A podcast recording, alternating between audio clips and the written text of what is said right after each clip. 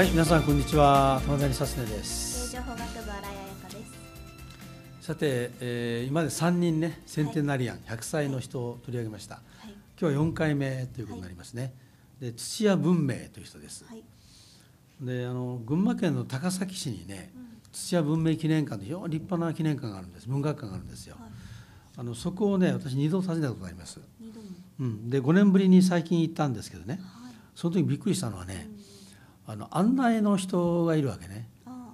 でこの人だいぶ年配の女性なんですねその人がね僕にね僕と兼ねて行ったんですけども「お座りください」ってこう座らされちゃうのね はい。それ立ってるのはい。これ何歳かな？と思ったのうんそしたら90歳でしたすごいです。ほんでね小学校の先生だったんでねそれであのーまあ、その人が詳しく説明してくださってはい。それであのうーんと茶室でねお茶をいただいてうん。で、えー僕らは食事にこういレストラン入るでしょ？でそのその彼女は関根みどりさんっていうんだけどね、はい。関根みどりさんは階段をずっとツツツツッと降りていったのね。足が丈夫なんですよ。はい。で僕はあの何か渡そうと思ってね。はい。「あ関根さん」って呼んだの。はい。遠くから、そしたらね「はい」っつってねなんていうかなそのまま振り向いたと同時に上をタタッと上がってきたんだよ。ええ。あれ驚いたねあんなね身のこなしの軽い人いないと思ったねうん。機敏ですね。でねはい。あの私悪いとこは一つもありませんって言ってたいいですね。びっくりした昭和2年ですよね。で彼女は、まあ、まあ定年にもなってると思うんだけども、週に23回来てでその土屋文明のガイド役やってるというね、ことを言ってたんで、はい。えーこの人ぜひ見てもらいたいなと思うのでねなんか知らせてほしいなと思いますけどね。はい、土屋文明はい。文明って珍しいでしょ？珍しいですね。文明って。あのね、はい。えーこの人の生まれた年で1890年なんだね。はい。ということは明治維新からちょっと経った時ね2 3 0年経ったでしょ、うんで多分お父さんがねはい。文明開化にねはい。非常にまあかん良かったと思ってるんじゃないかな、うん。で文明っていうねあの、うんお名前を付けたんですよ本人気に入ってないの、あ、気に入ってないですうんね。でね はい。こういう歌読んでんのはい。「慌ただしきはい。文明開化の落とし物うん哀れなる名を一生持ちたり」って書いてある 必ずみんなが言われるでしょうん文明と。ねなんで選んだんですかとで明治維新がなんとかって言うわけでしょということで非常にね本人は気に入ってないの。でこの人も、はい。えー100歳の展示を全うしたはい。歌を読む人ですよね。この人の人生をちょっと総括してくれますか？はい。えっ、と土屋文明さんはうん、えっ、と歌人であり国文学者の方ですね。うんうんえっ、と図解をしてみて思ったのは。なんか何事もきっちりやるなんか一つのことをずっと続けてうん継続的にできる人だなって思いました、うん万葉集の研究を長年やってたり そういう部分でそうですね。はい。って思いましたうね、ん。でこの人はねあの、うん、やっぱりねあの文学者というのは、ね、基本的にね小学校中学の時の先生がいいんだね。あその先生に感銘をしてそして影響を受けてそういう道に進む人が多いんですよ。ーはい。で中学3年生か4年生の時にね「あのホトトギス」っていうねあの、歌のねはい。あの雑誌があるんですけど、はい。まあ、これに、えー購読してはいそして影響を受けるわけね。うん。でところがねはい。貧しかったんだやっぱりね。はい。たのでね。あの困ってたんだけどその先生のね友達がですねはい。伊藤幸男という人だったの。はい。伊藤幸男はあの千葉県の出身ですけどもはい。東京の茅場町というところでねあの牧場を経営したの。当時牧場っていうのは結構ね流行っててね牛乳をまあ販売するでしょ。はい。非常にまあ近代的な仕事だったんでね。うんうん。でそこでね牛乳配達の仕事はいがあるから来いって言われるわけ。はい。で行くんですね。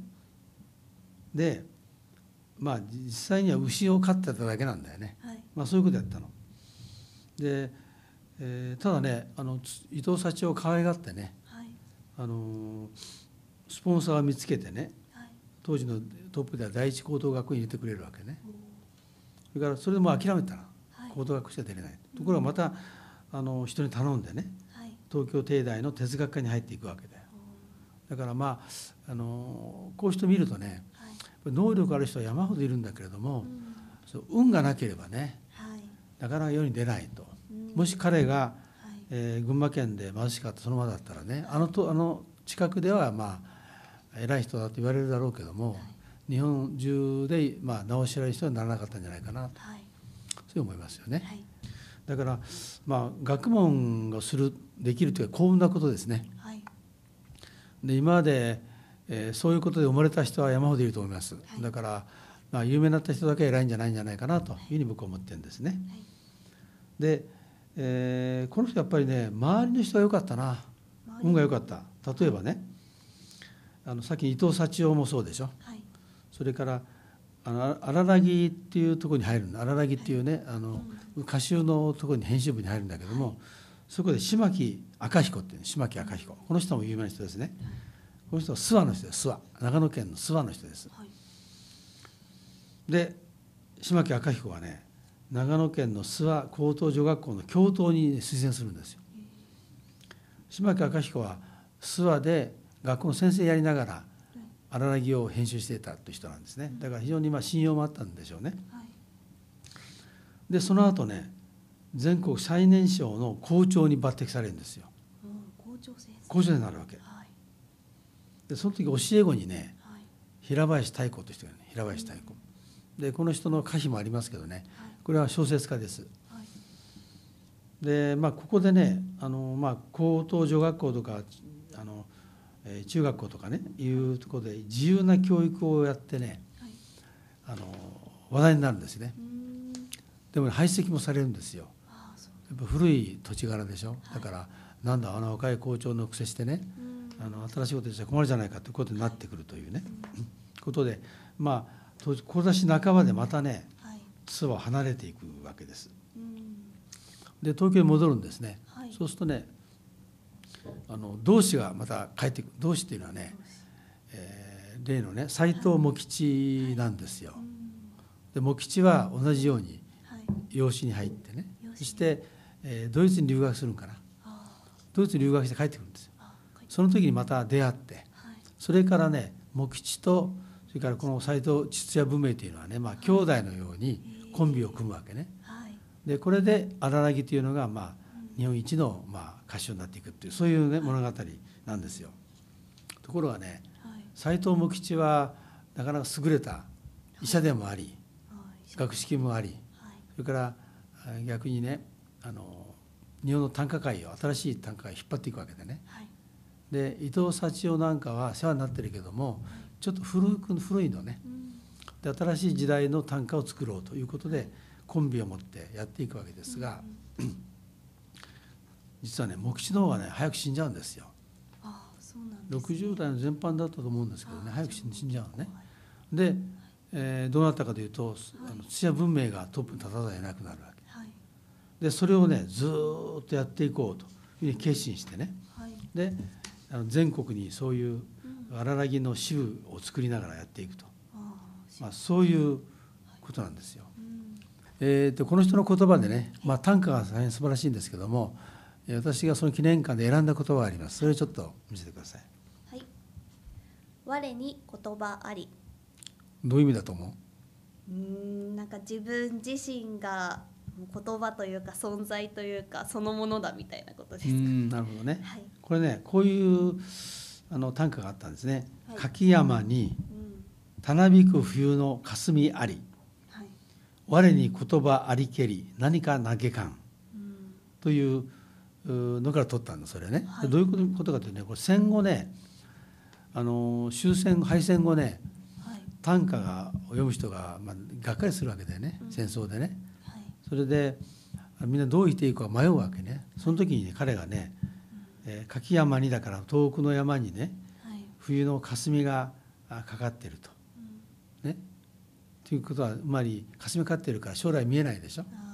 だけどね我に言葉があると。うん何を嘆くことがあろうかっていうことの意味なんだよ。あつまりね歌人だから、ーはい。ね、歌人として自分は言葉を持っているはい。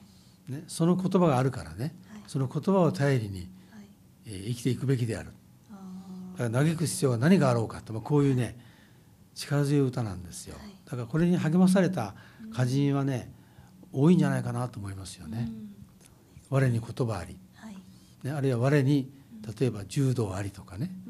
うん。我に何とかありとはい。いうことはねこれが彼の何て言うかな彼個人のまあ生きる生きがいアイデンティティでもあったと。はい。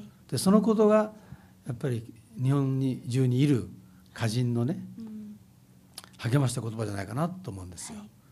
そして彼はねこの言葉通りねはい。あの全国にね荒らぎのね、えーまあ、支部みたいなのを作るんですよ。うん、であちこちに行って行ってはね励まして。ええー荒らぎって名前使ってるとこもあるけど使わないとこもあるのね。あ仙台では村雲だったかな。あはい。だけどそういう荒らぎの一党なんですよね。うんうん。でそれをね励ましね。でえー中央でその荒らぎという歌集で彼らのいいものを取り上げて批評し励ましていくわけね。いうことで非常に尊いねはい。人生じゃないかなといううんふうに思います。で実はあの仏文明というのは文化勲章をもらうんですよね。はい。ところがその文化勲章をもらうのがねはい。遅いんですよ。遅いんですか？96歳、ああすごい遅いですね、うん、つまりねはい。早く亡くなってたらもらわなかった人なんだな。確かに。そうでしょ？ね96それとねどこ誰にもらったかっても重要なんですよ、ああ誰にもらったか。うん。はい。これはね中曽根総理なの、えー中曽根総理は群馬県出身なの高崎なんです。高崎高校の中学高校なんですよ、はい。だから多分ねその時はお互いに感激したんじゃないかな、あ同郷ですもんね、うん、同郷の先輩が文化勲章をもらう時にあー。中曽根さんは自分が総理大臣としてあげたというね。おそういう物語までね、ーはい。えー残っています。はい。でこの人はあのいいのはねはい、あの短歌は、うん、まあ、いずれなくなるんじゃないかっていう議論も当時あったんですよね。ところがねあの人は絶対なくならないとはい。言い切ったの。なぜかというと短歌というものは生活そのものだと、生活そのもの、ね、生活に溶け込みながらはい。歌を作るということなんで生活がなくならない限りねはい。短歌は滅びないとあいうことなんですね。生生活密着した歌なんですよ。うんで、あのこの人はあのライフワークがあってねそれは「万葉集」なんですよ。日本では「万葉集」最も古い歌集が最も優れてるって言われてるのね。うんうんだからこの人は柿の音人丸とか大友のやかもちとかはい。山のオクラを評価していたのね。いずれもまあ生活に密着した歌人なんですね。はい。でこの人はねあのライフワーク一つね「万葉集シチュー」「万葉集私が注釈つけました」っていう全部やるんですよ。でこれはねあの疑問疑問持つでしょ。なぜこの歌がこういう歌なのかと。でこれはね全部歩くわけ。に歩く？歌詞を全部見て回る。それから読んだ場所を見て回る。そうするとね歩いて歩いて解けた疑問がいっぱいあるんですね。はい。だから自分の足ではい。確かめる人だったいうのが一つね。はい。それからね「万葉集年表」というライフワークもあるんですけどもはい。これもね読んだ時こう言ってんの「命あり万葉集年表再刊す命なりけり今日の再刊」再び刊行するという意味なんでね。うんうん。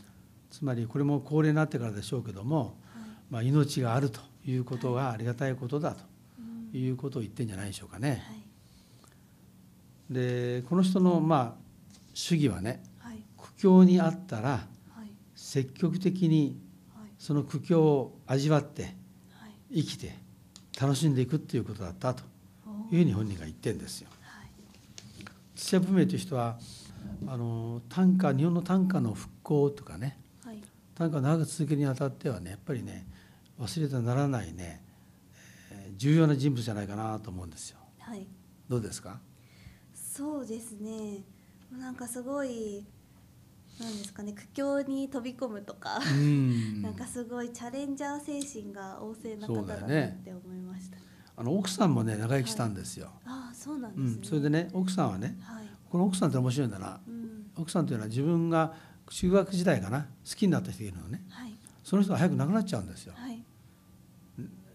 溶接溶接溶接するわけね。あところがね東京に出てきた後ねそのお姉さん2つか3つ上のお姉さんがねーはい。東京に出てきてた女学校で。はい。その人と結婚するんですよ。えー、すごい。すごいでしょ。はい。その奥さんとねうん。愛ともに90年を目指しつつ早くも君は倒れたもうかと。あ奥さんが先に亡くなったんだね。そういう歌を読んでます。